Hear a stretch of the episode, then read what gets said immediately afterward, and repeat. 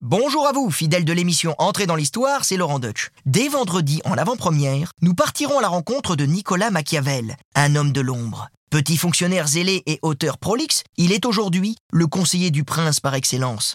Son chef-d'œuvre immortel, c'est justement Le Prince, un traité politique explosif, une bombe dans l'histoire des idées. Mais Nicolas Machiavel n'est pas seulement un homme de lettres, c'est aussi un homme d'action qui a mouillé la chemise pour sa chère République de Florence. Il a été le témoin de grands événements de son temps, a côtoyé les plus grands personnages comme les Médicis, César Borgia ou même le roi de France Louis XII. Dans ce nouvel épisode d'entrée dans l'histoire, nous allons voir aussi qu'à l'heure d'une saison électorale aux enjeux majeurs, ces enseignements sont plus que jamais d'actualité. Mais attention, toute ressemblance avec des faits réels dans cette chronique ne serait que pure et fortuite coïncidence, évidemment. Alors soyez au rendez-vous vendredi pour ce nouvel épisode d'entrée dans l'histoire sur l'application RTL et sur toutes nos plateformes partenaires.